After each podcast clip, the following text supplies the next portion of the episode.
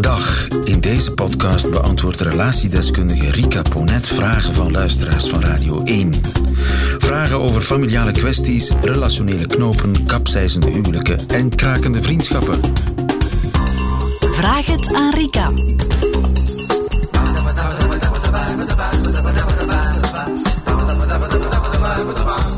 Lucie schrijft: Ik ben negen jaar samen met mijn partner en we hebben twee dochters van zes en vijf. Gefeliciteerd, Lucie. We komen uit een nogal verschillende achtergrond, schrijft ze, met toch ook een verschillend waarden- en normenkader. Er zijn dingen waar ik makkelijk overheen kan kijken.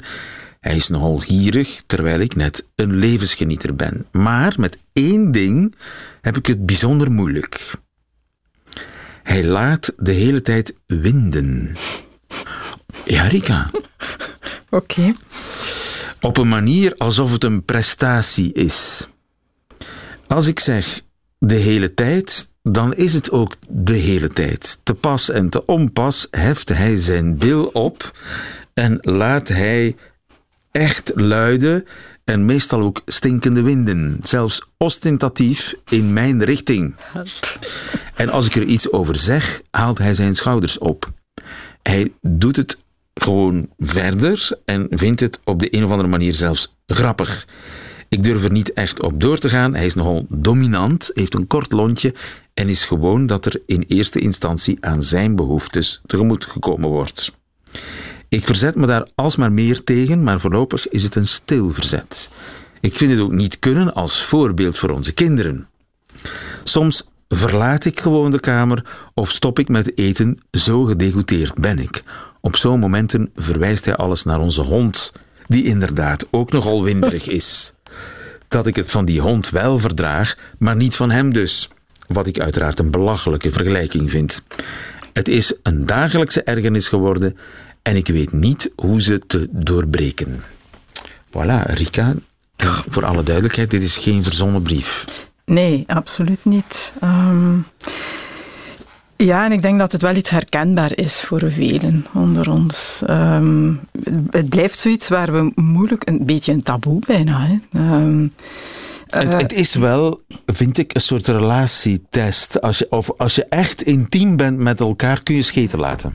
Ja, Nee? Dat is een, een vaak... eh, ja ik, eh, dat ehm, absoluut. Hè. Ik, bij eh, bij, bij, bij ja. niemand, je laat in, in niemands omgeving laat je een, scheet. ja, behalve, behalve- bij iemand waarbij je echt heel erg Ja. thuis voelt. En het, het, ehm, het is ook een vorm van totale acceptatie van de andere. En ehm, het wijst inderdaad, als dat niet in dit verhaal, maar als dat goed zit tussen twee mensen, op een ehm, vorm van lichamelijke intimiteit ook. Ehm, ook het aanvaarden van alles wat een lichaam eh, verlaat, hè, want daar gaat dat ook een stuk over. Ehm, menstruatie bij vrouwen. ehm, eh, je hoort dat ook wel vaker. Hè. Kan het bijvoorbeeld, eh, als je in de badkamer een toilet hebt, dat de ene zijn tanden aan het poetsen is en de ander op het toilet zit. Hè. Eh, Er zijn koppels die dat oké vinden. Anderen vinden dat eigenlijk de dood van elke vorm van romantiek. Dus, ehm,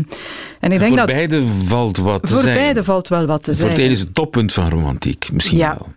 voor, de- voor de ene is het de, het toppunt van totale acceptatie, jezelf kunnen zijn, veiligheid in een relatie.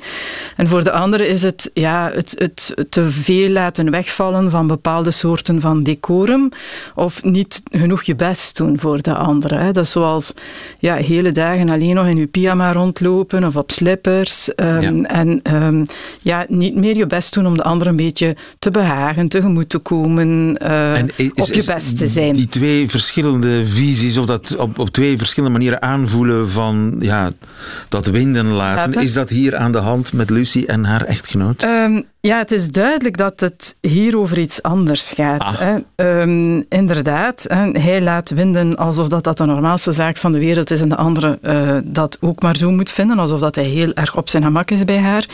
Maar er, er spreekt bijna een soort, het is bijna een soort van oorlogs... Chemische oorlogsvoering, ja. een soort van oorlogswinden laten. Ehm, vooral omdat zij toch al aangegeven heeft het niet zo aangenaam te vinden. En daar vind ik ligt uiteindelijk ook altijd een stuk de grens. hè. Als je dat nu van thuis uit in jouw gezin van oorsprong gewoon was om dat te doen, oké, dan valt daar wel wat voor te zeggen. Dan wil dat effectief zeggen dat je heel erg op je gemak bent bij iemand. Maar als je partner aangeeft dat, dat, dat hij dat niet zo leuk vindt, of niet aangenaam vindt, of zelfs degoutant vindt, Is ja, het maar dan- een kleine moeite om het niet te doen? om daar een inspanning rond te leveren. En het feit dat hij die inspanning weigert te leveren, toont toch dat hij, ehm, ja, daar, daar spreekt toch een vorm van disrespect uit naar, eh, naar zijn partner toe. Ehm, Wat moet ik doen? Schrijft ze. ja, ja, mij lijkt het toch erg belangrijk. ehm, wat hij daar doet, is toch een vorm van: ik, ehm, ik heb hier het recht om te zijn, om de volledige ruimte te vullen, om mijn zin te doen. En wat jij daar eigenlijk van vindt of hoe jij daarmee omgaat, daar trek ik mij niets van aan. Het spreekt ook een stuk uit wat ze voor de rest zegt. Hè. Ehm, dat hij nogal dominant is en een kort lontje heeft. Het is duidelijk dat zij zich heel erg inhoudt. Die frustraties stapelen zich op.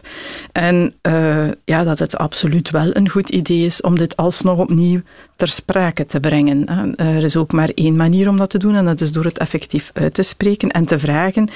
Kijk, als we aan tafel zitten of ehm, ja, het, het eh, naar mij richten ook van jouw bil als je een wind laat, ja, dat, dat vind ik echt oorlogsvoering. Dat doe je toch gewoon echt niet. Ehm, Je kunt ja, niet met gelijke munt terugbetalen. dat, is- dat, dat- ja, misschien eh, komt zij uit een gezin waar dat, dat absoluut not done was. Iedereen laat winnen, hè, lieve. Iedereen heeft... eh, dat is nu eenmaal een, ehm, iets wat deel uitmaakt van hoe een menselijk lichaam functioneert. Maar je kan effectief wel vragen aan je partner, kan je dat alsjeblieft buiten doen? Of op het toilet, of in een andere ruimte. En ik begrijp dat je winden laat, ik begrijp dat je winderig bent. Je hoeft dat niet op te houden, krijg je alleen maar buikpijn van, is ook niet gezond. Maar alsjeblieft, eh, doe ja. het. eh, Maar hier is meer aan de hand dan... eh, ja, en dan kan je wel de vraag stellen ehm, op welke andere domeinen in hun samenzijn ehm, wordt zij gerespecteerd of krijgt zij kans om zich te tonen of om mee te bepalen wat er gebeurt. En dan vrees ik ervoor dat heel dit verhaal rond Winden, dat dat eh, gewoon exemplarisch is voor de verhouding die er tussen hen bestaat en dat zij zich naar alle waarschijnlijkheid de hele tijd aanpast, eh, zich pleasend opstelt en eh, te weinig opkomt, letterlijk en figuurlijk, maar ook letterlijk, voor eh, wat voor haar de grens is. Want daar gaat dat over. En ik zeg dat heel vaak. Mensen zeggen, ja, dat is toch, eh, dat is toch ver voorbij een grens. Er is geen grens, want ze geeft ze niet aan. Ik denk dat dat superbelangrijk is.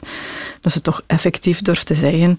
Kijk, ook in bijzijn van de kinderen, voor mij werkt dat niet, dat gaat niet. Ik word daar ongemakkelijk van. Ik zou echt graag hebben dat je daar rekening mee houdt. En de, de reactie daarop, ja, dat is dan aan haar om daar conclusies uit te trekken, denk ik. Heeft u zelf een vraag voor Rika Ponet? Stuur ze dan naar nieuwefeiten.radio1.be.